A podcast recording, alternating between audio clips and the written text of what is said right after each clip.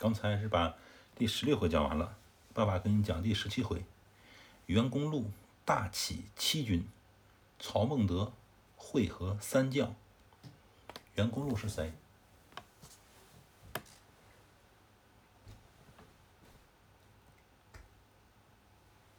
袁公路，袁术就一直想想打刘备，想打那个吕布那个袁术，想称帝嘛。袁术字公路，爸爸，嗯，我觉得涵涵肯定会以为是圆圆的公路。涵涵现在听不懂。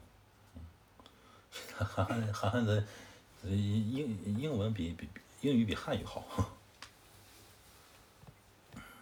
你看现在他看什么东西啊？他看不懂这个汉字，他看英文。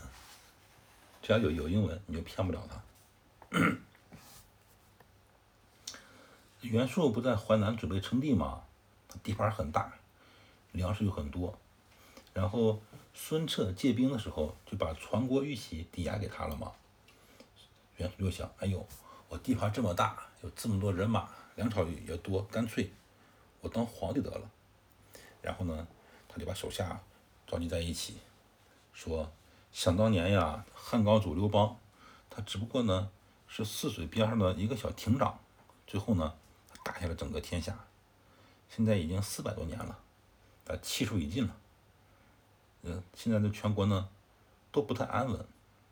我们老袁家四四世三公，很多这个当官的都是我们家学生，老百姓呢也特别支持我们。我就想顺应天意当皇帝，你们以为怎么样啊？他的一个手下官职叫主簿，严相说呢，不行。想当年周代的始祖叫后稷，这个人呢，他呃声名很好，就是做了很多好事儿。等到了他的下一代文王时候呢，他地盘有天下三分之二，他呢。还是服侍前朝的皇帝，就是殷朝嘛，哈。你看他有那么大地盘了，还愿意当臣子，来服侍前朝的皇帝。明公家世虽贵，你袁术你们家虽然有四十三公，但你照周文王占天下三分之二，这个规模来说呢，还是太小了。现在汉朝呢虽然没落了，但他也不像殷朝的。这个纣王时候那么残暴嘛？人家天子还还没犯什么太太大错误，还是个好人。你这么做呀，不行。你不能效仿当年武王去伐纣那样子去不当臣子当皇帝。袁术听了之后呢，很生气，说：“我们这个袁姓呢，之前祖先呢是陈氏，陈氏呢是大禹的后代，啊，大舜的后代。”尧、舜、禹是中国古代三个非非常有名的皇帝嘛？啊，这意思就是吕布开始摆自己家的那个历史了，说我们姓袁的祖先是姓陈的，陈姓呢是大舜的后代。那么按照迷信的说法呢，我们现在就是应该当皇帝。然后呢，这个迷信就有三各种预言嘛，说这个这七个字很有名啊，你要记住。代汉者，当屠高也，就是取代汉朝的呀，应该是屠高。但是怎么理解“屠高”这两个字都不都不一样哈，不同的人有不同的理解。最后，曹丕不称帝，取代了汉朝吗？“屠高”这两个字应在他的身上了。但吕布呢，有他自己的解释。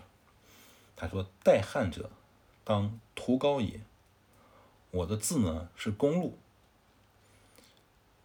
正好哎，对应这个预言，而且我又有传国玉玺，我要不当皇帝啊，那就违背天道。我已经决定了，就要这么做，谁不服我就杀他。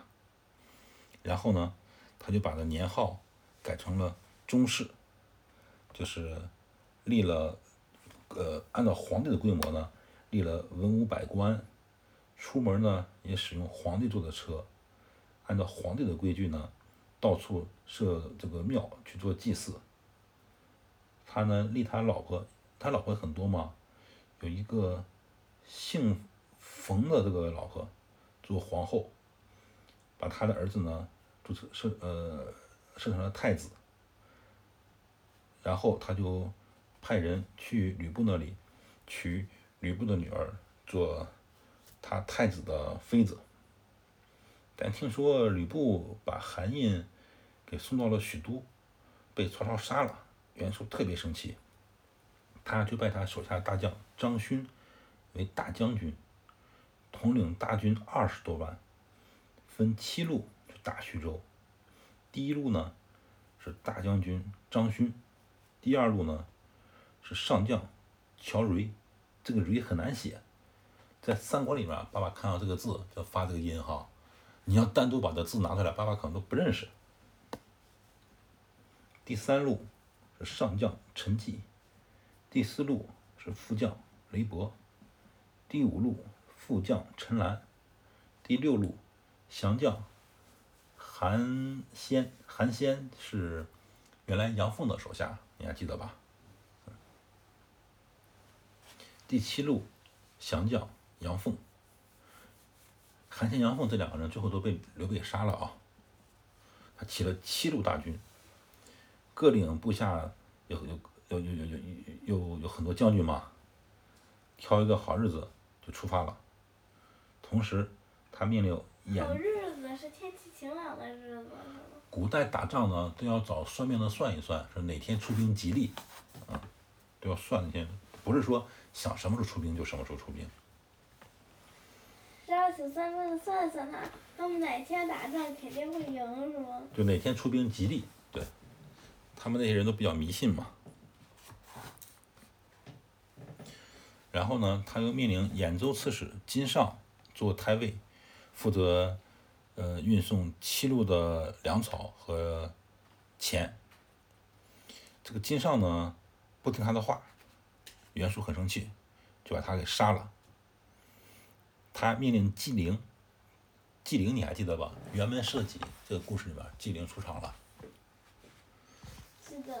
对他命令纪灵做七路的后后备军，就是哪一路打仗不顺，他就做支援，叫七路都救营使。袁术自己亲自带了三万兵马，派李丰、梁刚、岳就。为催进使，就是类似于监斩官吧，去接应七路之兵。袁术手下没有什么大将哈，你看他说这些人，你都记不住。你看啊，爸爸爸爸把这他这将军名字都念一遍，你看你你你认识谁哈？这些人分别是张勋、乔蕤、陈济、雷布、陈兰、韩先、杨凤、金尚。纪灵、李峰、梁刚、岳就，我估计你也对，你也就对杨凤、韩先和纪灵三个人熟一些。纪灵是辕门射戟出场了，杨凤、韩先是在保护皇帝从洛阳去西安，从西安去洛阳过程中也出场了，对吧？再说吕布派人打听了张勋的兵马从大陆来打徐州，乔蕤的兵马取小沛。陈济呢去打新都，雷伯打琅琊，陈兰打呃夜时，韩先打下邳，杨凤打郡山。七路兵马每天呢前进五十里，道路呢烧杀一一路上烧杀抢掠过来了，他赶忙把这些谋士给聚在一起商量怎么办。就是陈宫和陈规他们俩人也都在。陈宫是一直在帮吕布，对吧？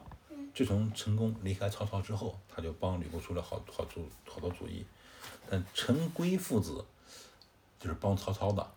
陈规的儿子叫陈登，就上一集说的，他偷偷的跟曹操表白忠心，就说曹操，你要想打吕布时候，我陈登愿意做内应啊，就这个人，都姓陈，陈宫。是好人，陈登就对吕布来说啊，对吕布来说，陈宫是好人，陈登是坏人。但这好人坏人都来了，都开会。陈宫说了，说我们徐州之所以，呃，会被袁术来进攻，就是因为陈规父子他们惹的麻烦。他们呢向朝廷表忠心，求爵位，然后呢嫁祸给吕布将军你，干脆我们把这两个人杀了，把他们人头给袁术，袁术呢肯定就退军了。吕布觉得他说的很有道理，就命令手下抓住了陈规和陈登。陈登很聪明啊，陈登大笑说：“哎呀，他怎么老是爱大笑呢？就是第一，表明自己不害怕啊，我你你把我抓住了，不害怕，我还在笑。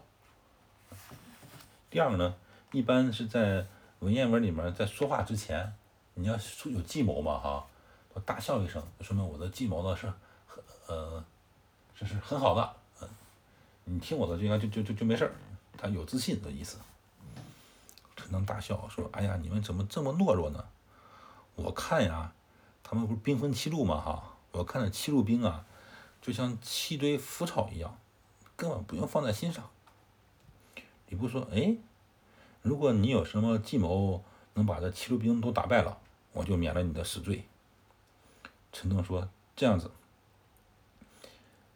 这个吕布，你如果要按照我的办法做，我可以保证徐州没事儿。”吕布说：“你先说说，我听听。”陈登说：“袁术这些兵马嘛，虽然看起来多，但都是乌合之众，就是就是乱凑起来这些人啊，没有组织，没有纪律，他们是乌合之众，都不是自己的亲信。我们呢，派我们自己的兵从正面防守，然后呢，派一些有冲击力的兵呢，去攻击他们，肯定能能呃能打胜仗，而且。”我还有一个计谋，不但可以保证徐州安全，我们还可以生擒袁术，就活捉袁术。在文言文里面，一般在两个人对话的时候呢，一个人说我有计谋，另外一个人经常说一句固定的话啊，叫即将安出。你是你的计谋是什么呢？你啊，即将安出。陈登说：“我有计谋，嘚嘚嘚嘚嘚，不曰即将安出。”登曰：“韩先、杨奉，乃汉旧臣。他们以前是汉献帝的臣子，是吧？他们因为害怕曹操逃走了，就投靠袁术了。因为无家可归嘛，暂时投靠袁术。袁术呢，向来看不起这两个人。这两个人呢，也不愿意给袁术打工，听袁术的话，看袁术脸色。干脆咱们这样，嗯，我们呢？”更凭此书啊，我们给他们写信，让他们呢做内应，同时，外面呢我们再联合刘备一起去打袁术，一定可以把袁术抓住了。吕布说：“那这样子，你说这两个人呃愿意和咱们合作，你亲自去韩先、杨峰那里去给他们送送书信去。”陈东说：“没问题，我去。”这就是谁出主意谁办事儿呗，是不是？你不能你瞎出主意让别人办事儿啊，那肯定不行。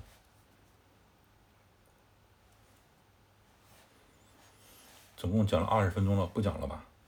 再讲一段，这。我再讲一段哈，这吕布呢就给皇上写了个表，送到许都。同时呢，他写信给了刘备，然后派陈登带着几个人从下邳的路上呢等待韩信。韩信兵到了啊，安营扎寨之后，陈登进去见韩信。韩信问他说：“哎，你是吕布的人，你到这儿来干嘛？”陈登笑曰：“又大笑说哈，第一表示胆大，第二表示自信。”哼，陈登说：“我是大汉的公卿，怎么能是吕布的人呢？”意思就是说，我是皇帝的人，不是吕布的人。嗯，不像韩先你。以前呢是大汉的臣子，现在呢你做了叛贼袁术的臣子。想当年你在关中保驾的功劳呢，全没了，化为乌有了。我我以为将军你这么做不对，而且袁术呢，他性格呢特别多疑，我担心将军你以后会被袁术害了。干脆你今天呀早点想出路，万一你今天不这么做。以后后悔就来不及啦。韩先听了之后呢，叹了口气，说：“嗨呀，我呀也是想归顺汉献帝，但是没人帮我引荐呀。”陈登就拿出了吕布的书信给韩先，韩先看完之后呢，说：“好了，我知道了，你先回去吧。我和杨凤将军呢，肯定会反过头来帮你们一起打袁术。你们去看看，我们就以火为号。你看我们这着火了，你让吕布出兵做我们的外应就可以了。”陈登呢就辞别了韩先，马上回到吕布那里报告。吕布呢，你把他的士兵分成了五路，就分了分了五呃五个人分别带领啊。高顺引义军进小沛，敌乔蕤；陈宫引义军进新都，敌陈纪；张辽、臧霸引义军出琅琊，敌雷布；宋宪、魏续引义军出碣石，敌陈兰。吕布亲自带了一路军马出了正面上去打这个张勋，其他的人都守守城。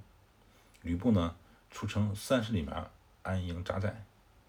张勋军马到了之后，他觉得自己肯定打不过吕布呢，他退后了二十里，也呃也能安营扎寨。等其他岳路军马到了之后呢，再商量怎么办。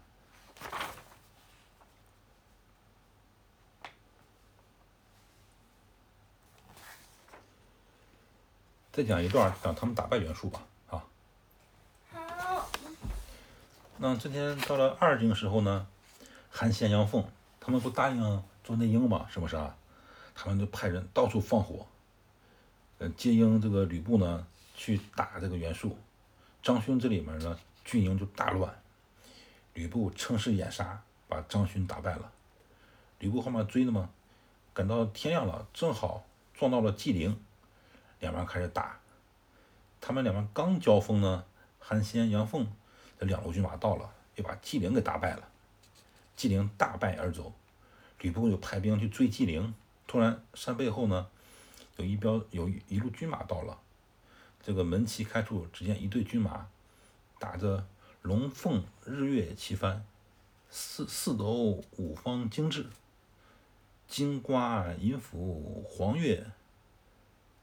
白毛，这都是皇帝用的东西啊，只有皇帝才能用金瓜银斧黄钺白毛，这分别是四样东西。金瓜呢，都是是四样这种这种仪仗用的东西啊。金瓜就是一个棍儿，上面有一个像一个西瓜一样的小球，是黄色的。银斧呢，你就知道斧子，你知道吧？银的斧子。对，其实它是是白色的斧子，并并不一定是那个银子做的啊。就像金瓜，就是黄色的瓜，也不一定是黄金做的，也不一定是金子做的。黄月呢，就是一个这个把非常长的大斧子，是皇帝专用的。白毛呢，就是牦牛的尾巴做的旗帜。这四样东西都基本上，你把它理解成皇帝出门的仪仗队伍用就行了，就。金瓜银斧黄月白毛，然后袁术身披的金甲，这个。拎了几把刀在阵前，骂的吕布说：“你是背主家奴。”吕布听了之后特别生气，挺戟向前就要杀这袁术。袁术的手下呢叫吕峰，挺枪来迎，打了不到三个回合，就被吕布一戟把他手给刺伤了。这个人叫什么？叫这什么封？李丰啊！李丰赶快就把枪扔了，逃跑了。吕布派派了自己士兵从后追杀，袁术部队乱了嘛？吕布从后面追赶，抢夺了好多马匹呀，这盔甲。袁术被打败了，带着败败军走不上几里地，突然后面又出了一路军马，拦住了去路。这带领这个军马将军是谁呢？是关羽。关羽叫着说：“反贼还不受死！”袁术慌忙到处跑，他士他士兵啊，四下逃散。也被关羽给杀了很多，打败了。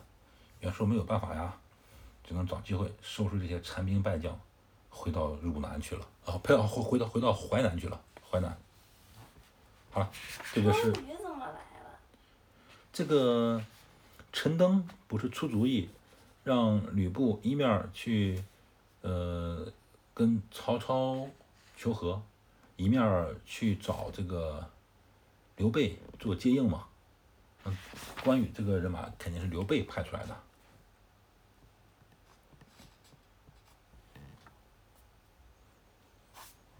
相当于刘备也派兵帮助吕布打败了袁术。啊，刘备也是咱们五路人马的其中一路，是吧？